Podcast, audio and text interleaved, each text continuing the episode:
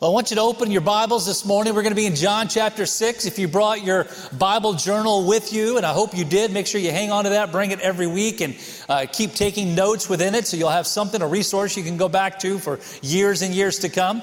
It's on page 478. And today we're going to be walking through as we continue our sermon series, Beyond Belief uh, as we're looking at the miracles of Jesus, we're going to be talking about the one miracle that uh, is found in all four of the Gospels. Now, a lot of people say it's the only miracle that is found in all four of the Gospels, which would be an inaccurate statement because another miracle that is also found in all four of the Gospels is the resurrection of Jesus Christ. And certainly that is one that we will certainly put up there as the greatest miracle because that's the one that continues to change our lives even still today. But we do want to find, like, what can we learn?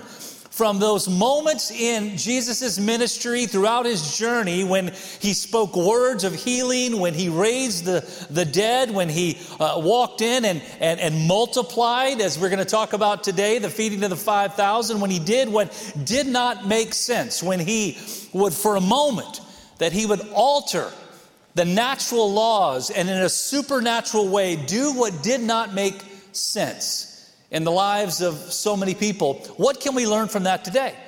What can we learn from this story today, from the feeding of the 5,000? How can that impact us in our own journeys and in our own lives today? So we're going to go John chapter 6. Again, we could read it from any of the four Gospels, but uh, we're going to read it from the, the passage in John because there's a couple of nuances, I think, that John recorded uh, in his Gospel of this miracle that I think can help us to learn uh, uh, and see a, a, special kind of uh, a little element to this story, to this miracle that can help us uh, in the journeys where we need God to show up and do miracles in our own lives. So let's read.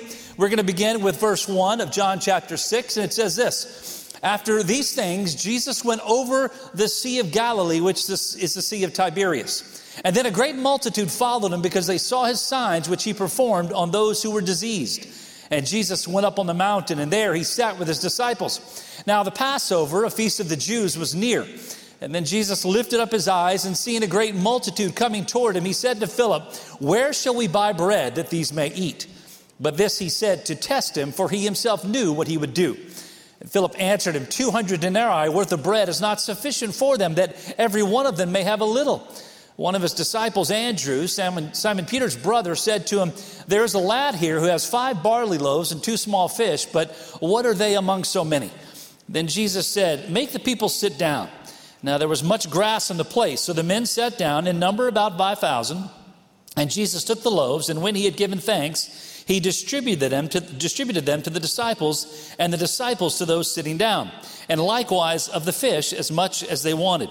So when they were filled, he said to his disciples, Gather up the fragments that remain so that nothing is lost. Therefore, they gathered them up and filled 12 baskets with the fragments of the five barley loaves which were left over by those who had eaten. And then those men, when they had seen the sign that Jesus did, said, This is truly the prophet who has come into the world.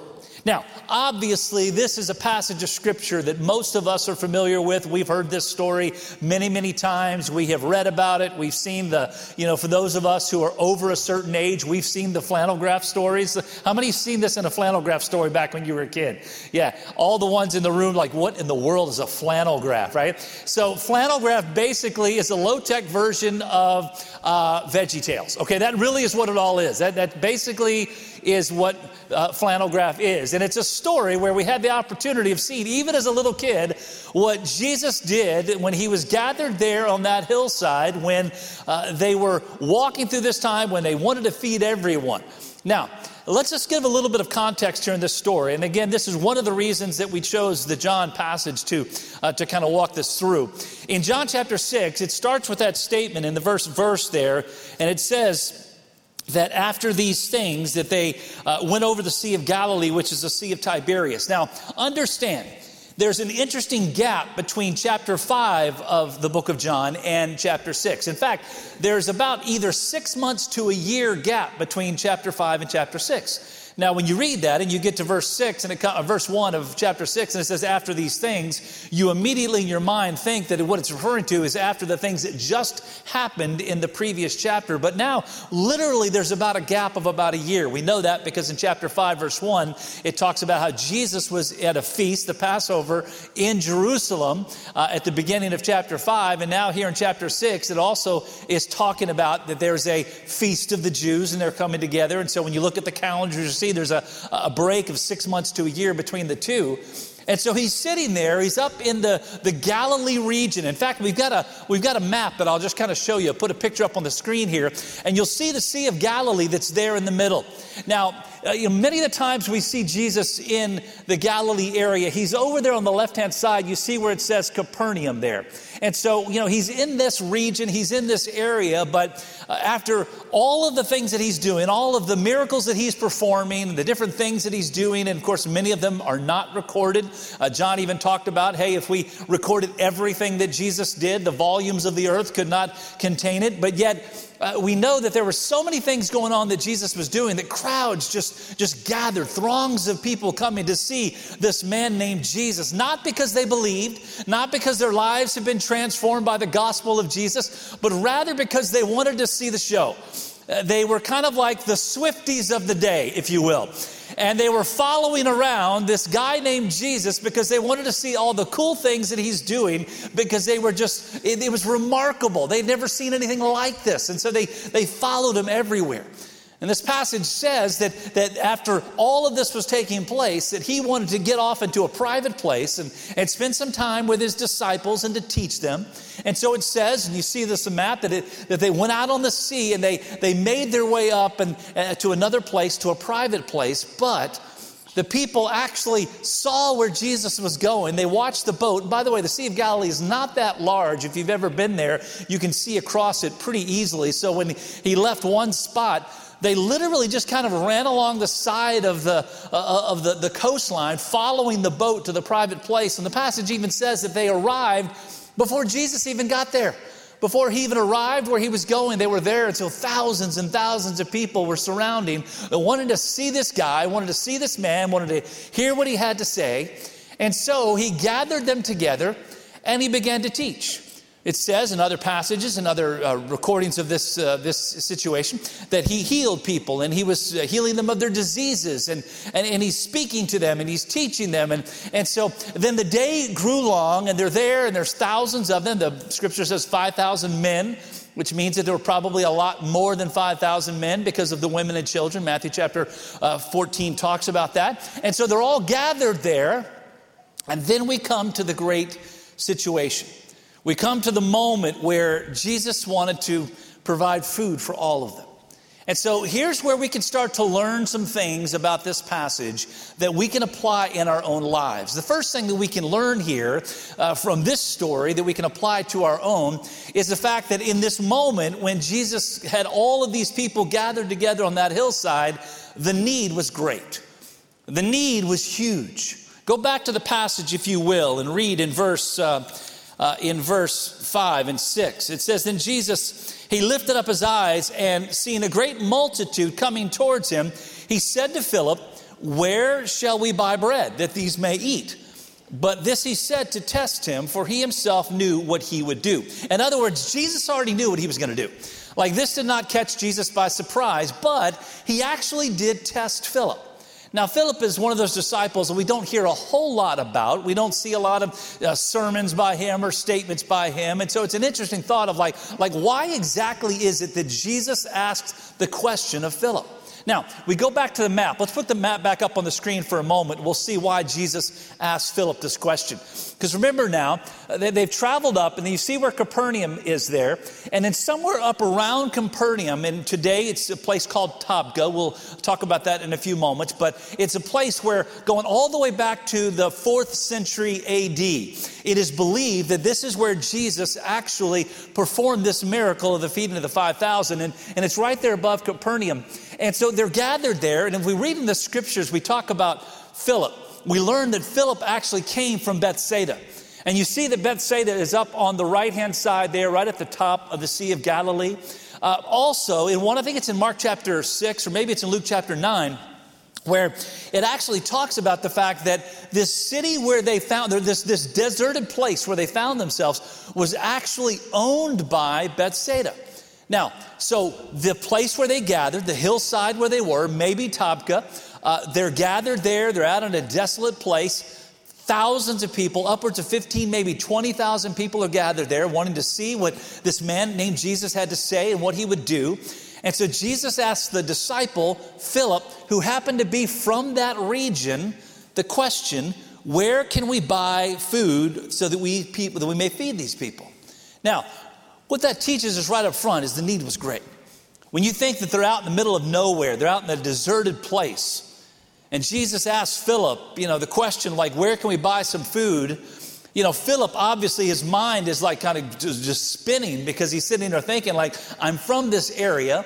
You know, if there's like a, a you know a, a, Walmart supercenter near there, Philip would know where it was. He would because he's from that area. And so Jesus asked the question, and Philip is sitting there saying, like, man, it's just too big. The need is too great. There's no way that we could feed all these people. There's no way that we could get enough food. In fact, other passages tell that uh, the disciples told Jesus, send these people away. Like, make them go out and find their own food. But Jesus was not going to have that. Jesus wanted to take care of them himself. It says that he was moved with compassion. Matthew 14, Mark chapter 6 uh, uh, says the exact same thing that he was moved with compassion over this crowd that was gathered there. And so it teaches us like the need was great in this situation. There were a lot of people there who needed food. They were hungry. They've been there all day long. It's kind of like last Sunday here at Thomas Road. The 21 day fast was coming to an end. There were a lot of hungry people in the room.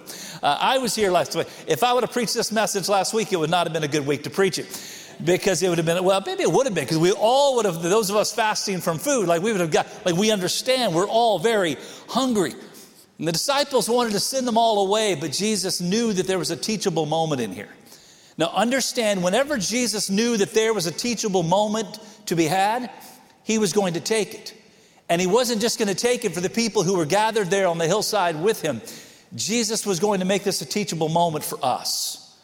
Because as I sit here and look around this room today, with, by the way, about 5,000 seats in this room, you look around this room today and you see that when you kind of put the context together in the picture, I know that there are a lot of needs that are great in this room today. There's a lot of people in this room that are sitting there, man, the need seems to be like over the top overwhelming. Like it is too big, it is too great. Don't know what to do and don't know where to turn. I know that as we look around this room, as we heard the list that Matt shared a few moments ago, there are people on that list that are desperate for some kind of relief, desperate for God to show up and do something that suspends the, the natural laws, that, that, that go beyond what is the natural to the supernatural. And that's what they need. I was talking this morning uh, by text with Ben Crosswhite. And Ben was sharing with me about Amanda now, who is 28 years old. She's been on a ventilator this entire week, and, and the doctors are, are saying that, you know, that they really can't take her off the ventilator because she's not strong enough to breathe on her own. And, and they're hoping that they can get to the point in the next four or five days where they can get her off of the ventilator. And, and they're, they're obviously the concerns and the prayers that they're like, they're just praying for a miracle. And you're sitting back like, Ben is a guy who understands the need is great. Ben understands this morning how great this need is, and, and everyone in this room, we all have those pictures. We all have those situations in our journey that are just like that. This story teaches us the needs were great, but it also teaches us a second part of the story that the chances were small.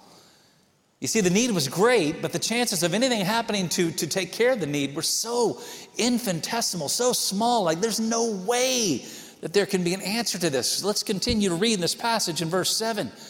And so Philip answered this question. And he said, 200 denarii worth of bread is not sufficient for them, that every one of them may have a little. Now, what he answered the question was he said, Listen, Jesus, like, like 200 denarii would not even take care of this. 200 denarii would not be enough for everybody in the room just to even have a crumb. Now, uh, different commentators have different views on why Peter, uh, Philip mentioned that statement, 200 denarii. Some people believe that it's because there was an accounting of the treasury of the disciples, like, like this group of traveling evangelists that were following around with Jesus. We know that Judas was the, the treasurer, and some believe that he probably had done an accounting of what was left in the bank account, so to speak. Like, what money did they actually have? And they had about 200 denarii, some people think. Now, a denarii, by the way, is, is basically the one day's wage for a common laborer. So for everybody in the room, if you just think for a moment about like what, you know, what you make when you have a payday, if you have a payday, you know, every two weeks or twice a month or whatever that might be, and you break that down by the day, like, like how much it is that you make per day. So a denarii is equal to like what you would make in a day's time. And so what Philip was saying is like it would take 200 days for, for the people in this gathered here to even have like a crumb. Like, like that wouldn't even do it. Now, some people think it wasn't because what they had in the treasury, but some were thinking that Philip was just simply doing some math in his head of looking across the, you know, the landscape and seeing all the people that were gathered there, thinking like it would take eight months worth of, of income to even provide enough where they could get like one little crumb, one little sliver of something to eat. It doesn't even make sense, Jesus. Ultimately, what Philip was saying is like, man, there's no hope. Like, Jesus, what are you thinking about? We, we, we already asked you to send everybody on their way. In other words, let the people take care of themselves. Like, let them worry about it on their own. Let them get their own food. But Jesus said, no, no, no, what, what, what would it take? Like, where can we buy them food? And Philip's like, man, even if we could, we wouldn't have enough to be able to do it. And so you see kind of the element of the teachable moment because it already know, we already know that Jesus was just simply testing them. He was leading them into a trap, right? He was walking them down the path because he, he had something to say and he had something to do. And so we see that the need here, the situation was so great, so overwhelming. The problem was so big that the chances of anything coming along that could actually meet that need were so small and so uh, out of the question, so out of the realm of possibility. So now you can see how Jesus is kind of weaving this story to make this something that, that all of us are going to learn something, right? And so he asked this question where can we buy them food? Philip's like, man, it would take eight months worth of, of income and we still wouldn't be able to do it. But then we see now not only that we have this situation where the need was great and, and the chances of fixing it were small, but now we also see that the, the resources that are available were few. Go back to this passage, if you would, in verse 8. In verse 8, it says this And one of his disciples, that's Andrew, Simon Peter's brother, also, by the way, from Bethsaida, uh, said to him, There's a lad here who has five barley loaves and two small fish, but, but what are they among so many? So now, Andrew, who most likely had been overhearing everything that had been taking place with, with Philip, he had, underheard, he had overheard the question of where can we buy the food here. He, he had overheard Philip's answer, like, like even if we had 200 days' wages, like we couldn't provide enough here. And so Andrew, again, one of those disciples that we don't hear a lot of like vocal statements from, a lot of sermons from, but Andrew's like just busy. He's just like working. And so while all of this is taking place, he goes out and he starts looking around to see if maybe he can pull together some resources, right? Seeing if he can gather together some stuff that, that maybe he'd be able to find something. And he says, Hey, I found this kid. And this kid's got his little lunch pail with him. You know, he's got his little Evel Knievel lunch pail with him. And by the way, again, for old people, that was for the old people. Um, I actually have an Evel Knievel lunch pail that, that, that someone gave me a, a few years ago. And it's, I looked at, it's worth like $450. This, it was like from 19, has nothing to do with the sermon, but I think that's pretty cool. But anyway, so he's got the little kid's got this little lunch pail, and in this lunch pail, he's got five loaves and two fish. We've all heard the story, right? Now, it's important to know that when you read this passage, you look at the story, it says that there's he has five barley loaves, and, and that, that Greek word there's the Greek word artos, which literally means like almost like the idea of a of a little small cake. It was a little cake that was maybe about an inch thick, and maybe the, the size of like if I were making a circle here, kind of like a really big biscuit. So these were not like the big French loaf bread things that you see, like, you know, the Frenchmen walking down the street, you know, with a big log of bread that they're carrying. No, no, it wasn't like that. It says five loaves, but literally these were like five little, little biscuits there. And then you also go on to say, and John is the one passage, and again, this is the reason why I chose this passage, because it says that, and he had two small fish, the Greek word opsarion, which literally means like, like little sardines. How many of you like sardines? Some weird people in this place. Great to have you here. Um, but this small little sardines, so these were not like these big massive fish, right? It's not like they've got like, you know, like the big halibut or, or salmon or something. I mean, like these were literally like these small little sardines, like little slivers. And so he finds this little boy who's got his little lunch pail, he's got his little lunch bag, and in this lunch bag, he's got five biscuits and two sardines. Now, I went out this morning and I found some biscuits. I did not even look for sardines, okay? But what I did is I went out and I got some biscuits here. And so this little kid, he had five biscuits. He had five biscuits that he had there for his lunch. And then, because I didn't want to get fish, because that's just nasty, um, I got some chicken biscuits, okay? So I got two chicken biscuits. So chicken is like the Christian version of sardines, right? I mean, you've never heard sardine filet, have you? It's Chick fil A, right? Okay. And so, uh, so, so, so I got two chicken biscuits here, and I got five uh, regular just butter biscuits here, and you're sitting like, like, and this is what they had. And so the resources that they had were few. Like this little kid had a bag of, of, of five biscuits and, and, and two chicken biscuits, and that's all that he had. And, and Andrew said, like, like, here's all that we have. But then Andrew said, if you read that passage, we read it a moment ago, and he said, but what are these? for a crowd so big? Like, what kind of impact would that have? Now, again, for illustrative purposes, I mentioned it a few moments ago. In this room, there's about 5,000 seats. So, everybody just look around. Look around. Okay. So, you see about 5,000 seats are in this room. Now, remember, this passage tells us that there were, there were 5,000 men. And likely there were probably anywhere from eight, nine, ten, upwards of 20,000 people that were gathered. But, but just for the purposes of this illustration, let's just talk about this room 5,000 seats in this room. And the need was great. And the chances of meeting the need was so small. Why? Because the resources were so few. There were five biscuits and two chicken biscuits, and that's all they had. And so Andrew says, like, this is all we've got. Now, you think about the idea here of taking something like this and feeding everybody. look, look around, look around.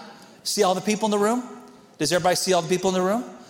The idea, the possibility, seriously, you can feed all these people with, there's no way that can happen. And so if Andrew would have walked out and said, here's what I've got, and so I've got like, I've got, I've got like five biscuits here. I've got five biscuits, okay? And, and, and, and so you've got five biscuits here and probably some people in the other room up in the balcony. I can't even see you up there. All right, you, oh, there we go. Okay. There's your biscuit. Okay. I'm going out for Liberty football next year. It's, uh, uh, and so, so, so we got we got now three left. We got one biscuit left, and we've got a we've got the two sardines. Who wants the sardines? All right, oh, they're, they're like somebody didn't have breakfast. That girl right there is like, I haven't eaten, I haven't eaten in a month. Okay, there you go. There's your biscuit. Okay. And, and then, and so there's, there's one more here. And so I'm going to go in the balcony again. Again, I can't see you. Someone's about to get killed with chicken. There you go. Okay. So, so now 5,000 seats in the place, right? 5,000 people gathered here. And all that Andrew could come up with is like, I got five little biscuits and two little sardines. But what is that for something so big? Now, here's the teachable moment. Every time in our journeys, when we're walking through a situation where we face a problem, when we face a challenge, when we face something that is so overwhelming, that problem that we're walking through is similar to the problem that presented itself that day. Because you're sitting back thinking, it's just too much. It's just too big.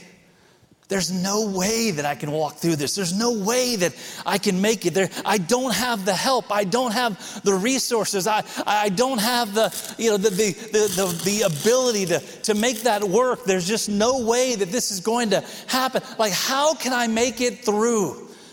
The need is too great, and the chances of meeting that need are it's way too small because the resources there they're, they're too few. And so, what can we learn? And what did Jesus wanted to teach them? That when Jesus is here, everything changes. Go back to this passage in verse 10. Then Jesus said, Make the people sit down. And now there was much grass in the place. And so the men sat down, in number about 5,000. And Jesus took the loaves, and when he had given thanks, he distributed them to the disciples. And the disciples to those sitting down, and likewise of the fish, as much as they wanted. And so when they were filled, he said to his disciples, Gather up the fragments that remain so that nothing is lost. And, and therefore they gathered them up and filled 12 baskets with the fragments of the five barley loaves which were left over by those who had eaten. Let me point you to a couple of statements in here that I think are so vitally important. Some things that, that we really, really need to, to kind of underline or highlight or circle in your Bible so that when you walk through the moment in your life where the need is too great and the chances are too small and the resources are too few, that you'll remember that when Jesus is near, everything changes. So you go back to this passage after Jesus made them all sit down and and after he prayed and blessed these, these five biscuits and these two sardines, and the disciples began to pass them out. Look what it says in this passage. It says they passed out the bread and they passed out the fish. And look what it says there uh, in, in verse uh, 12. And they had as much as they wanted. Circle that statement as much as they wanted. Highlight it, underline it, as much as they wanted.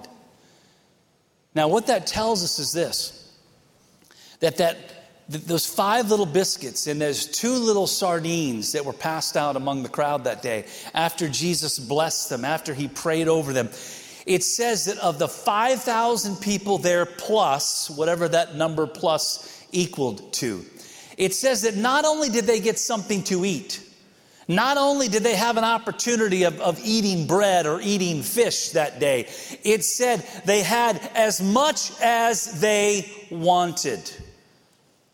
Now, a few moments ago, I threw out seven biscuits in this room five biscuits and, and the two proverbial fish that were actually chicken, and thank God for that, for those of you who got them. And I passed those out, and I want you to realize like, like the seven people who got those in this room, by the way, the seven people who got there, just raise your hand. No, stand up. Seven people who caught them, raise your, stand up. Stand up. So, uh, one, two, three. Balcony over here, four, five. Uh, balcony over here. Where's the one I hit in the balcony over there? There's six. Okay. I'm missing somebody. Where's seven? All right. Well, well I don't know where they are. Back there. Okay, cool. Let me ask you a question while you're still standing. Did, did y'all, did any of you take bites of those? Did any of you eat them? Anybody at all? You, of course you did. Yeah. he still has the wrapper open. In fact, get him on video. Turn, turn the camera around. turn. Yeah, so when he was the first one to stand and he stood like this.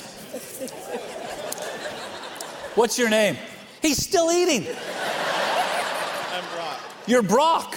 You hungry? Yeah. Well, I was really thinking, man, I hope I get a biscuit. Well, you, so you, excited. well, I, am I'm, I'm thrilled that you were blessed today. I'm thrilled that you're. I really was. Yeah, just keep eating. I don't want to. We don't want to bother you here. Yeah, I'll get back.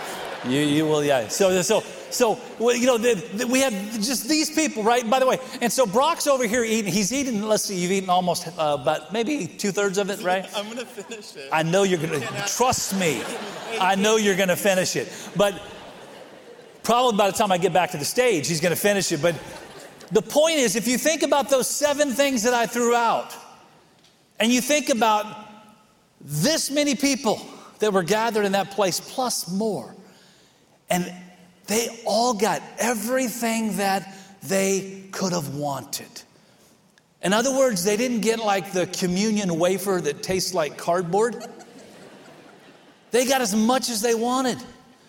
Now, some people wanted less, I'm sure. Some people are fine if they eat just like one slice of pizza. Some people want two slices of pizza. Last Sunday night, I wanted 18 slices of pizza. So people do a different way. Like, but here's the deal: no matter who it was, no matter how many people, they all got everything that they wanted.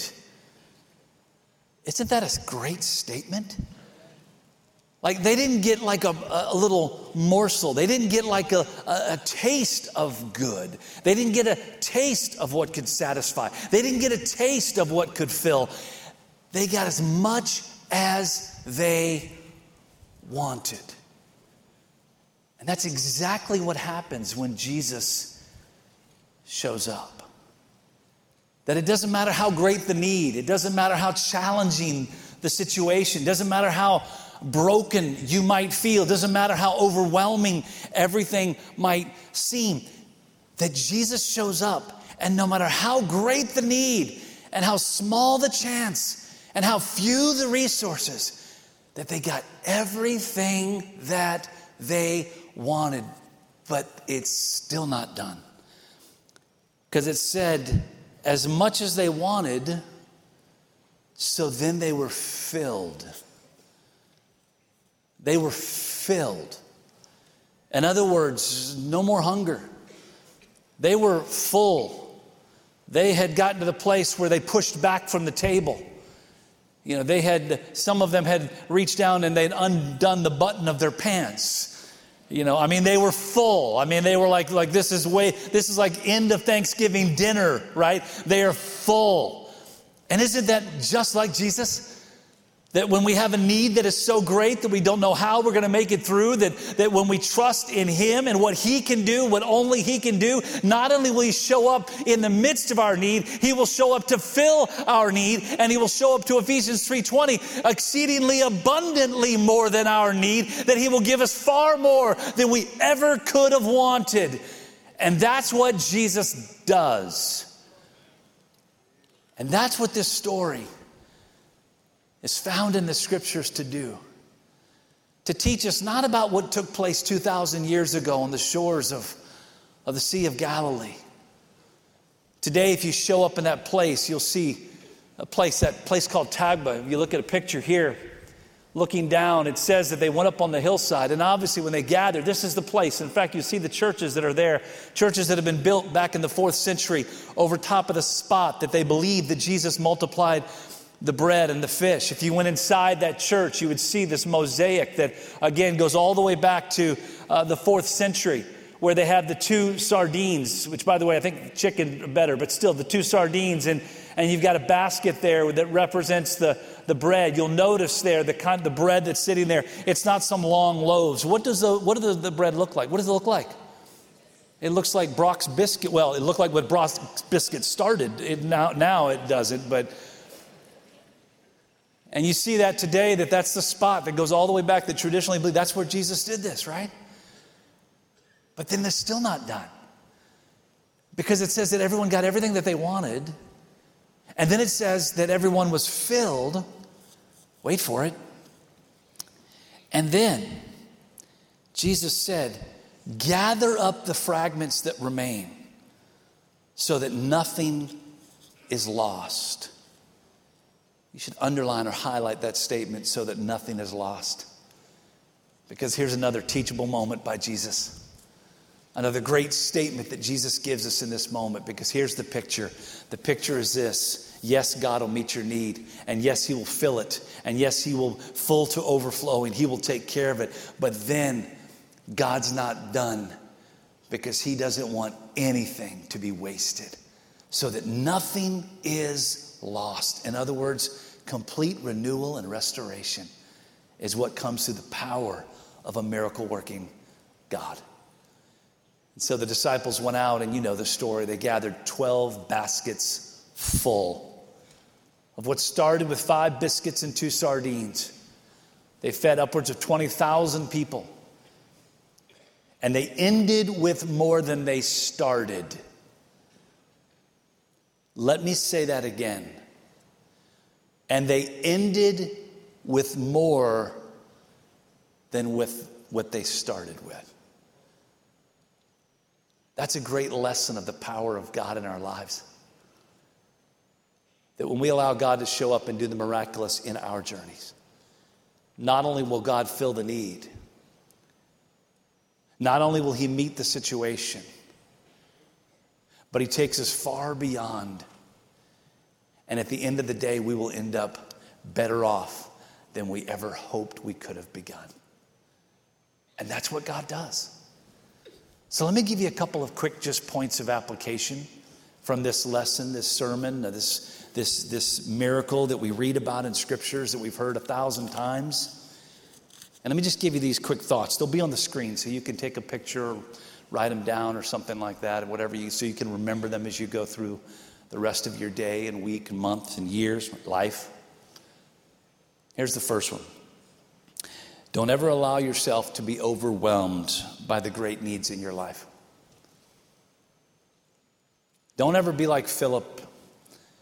Don't ever be like Andrew, where they said, There's just no way. The need is too great. Throwing their hands up in, in, in, in resignation, like, like there's nothing we can do. It's just too big. It's too much. Don't allow yourself to be overwhelmed by the great needs in your life. If Jesus can feed upwards of 15,000 people with five biscuits and a couple of sardines, what do you think God can do in your life? Second thing, spend less time complaining about your options. I can't tell you how many times I have had the, the opportunity of hearing from people going through great crises in life and and they'll sit there and, and, they'll share with me the problem they'll share with me the challenge they're walking through and then honestly, I, I've many times sat for, for an extended period of time listening to them complain about why their problem is too big and how they just, there's no way that they can make it through and the options that there's, just, there's not there and complaining about all the situations surrounding their problem. And rather than looking for solutions, they get fixated on the reason why the problem is too great. So don't allow yourself to complain about the options available.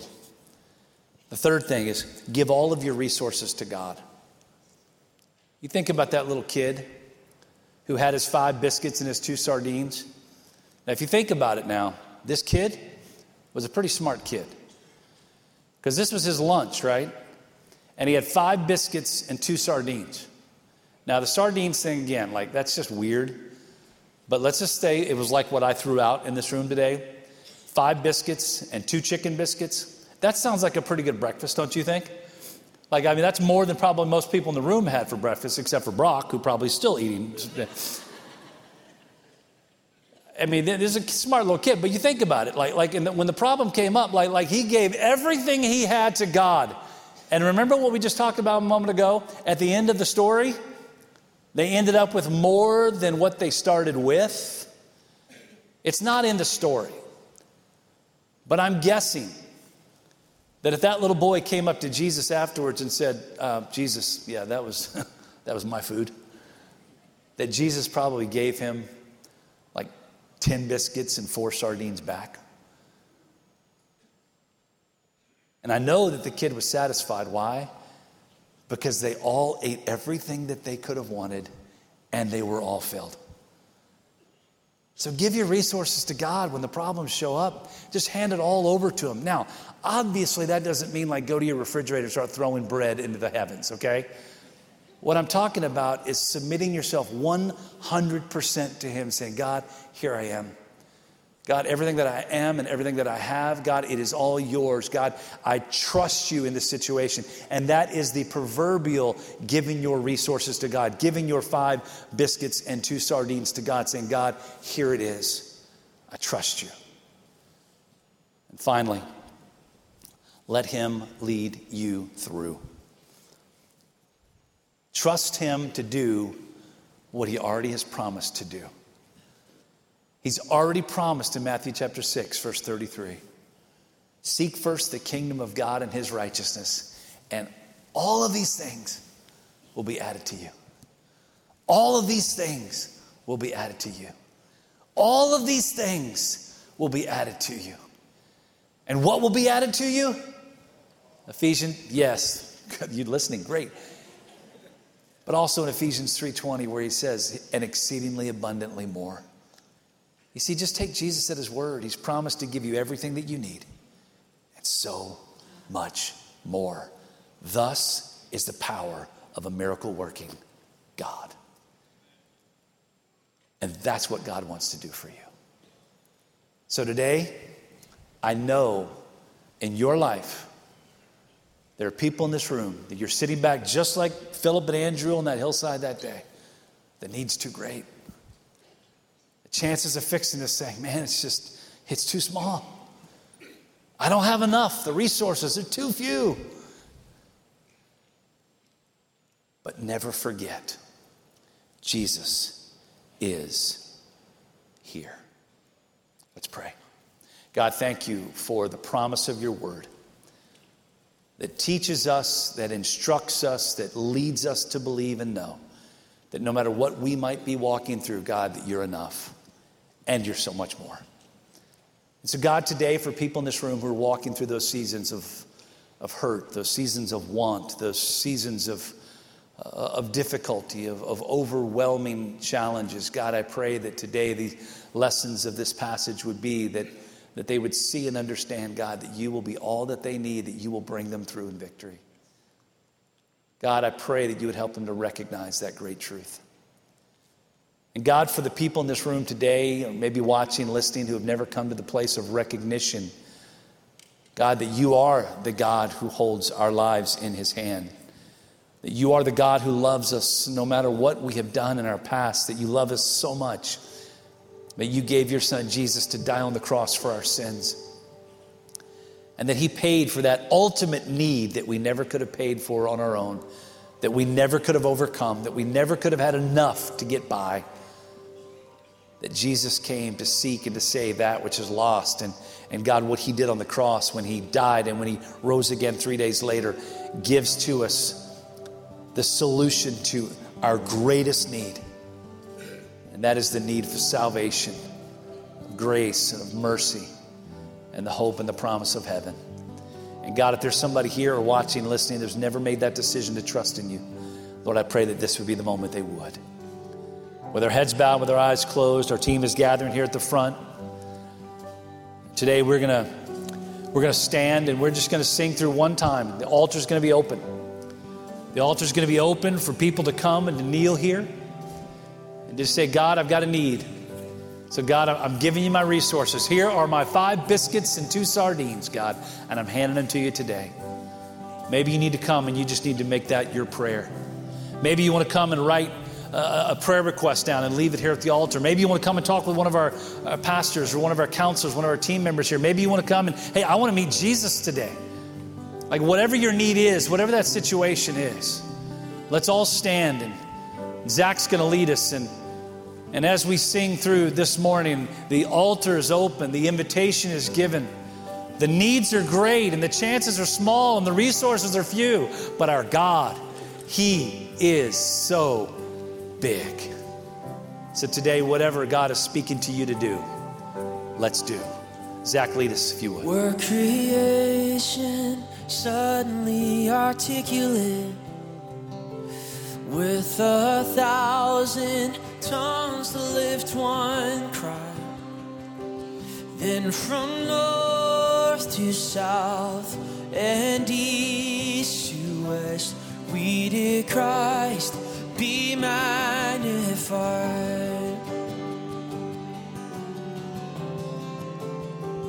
And were the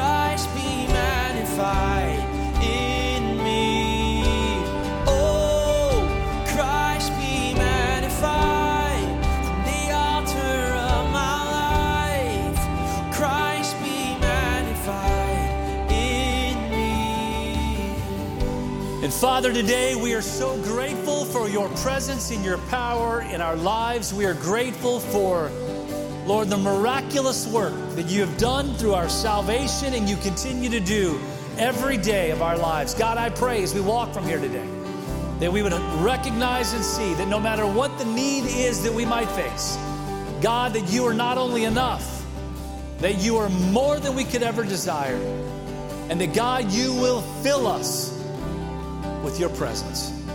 And God, we are grateful for that promise. Lord, we love you. And Lord, we give you all the praise. In Jesus' name we pray. Amen. God bless you guys. The altar remains open. Brock, you're welcome for the biscuit. Have a great day. Thank you for worshiping with us today. We're so glad you joined us. If you prayed to receive Christ today, we'd love to hear from you. We want to help you as you begin this journey of faith in Jesus Christ. So send us an email to the address on the screen, pastor at trbc.org. Likewise, if you've never accepted God's free gift of salvation, the forgiveness of sins made possible by the death and resurrection of Jesus, but you'd like to know more, well, we're here to help you. So just reach out to us. We'd love to tell you more. Our mission at Thomas Road is to change our world by developing Christ followers who love God and love people. And if you'd like to help us fulfill that mission by giving to our ministry, then go to the link on your screen and make your contribution today. Help us help others with the life changing truth of God's love.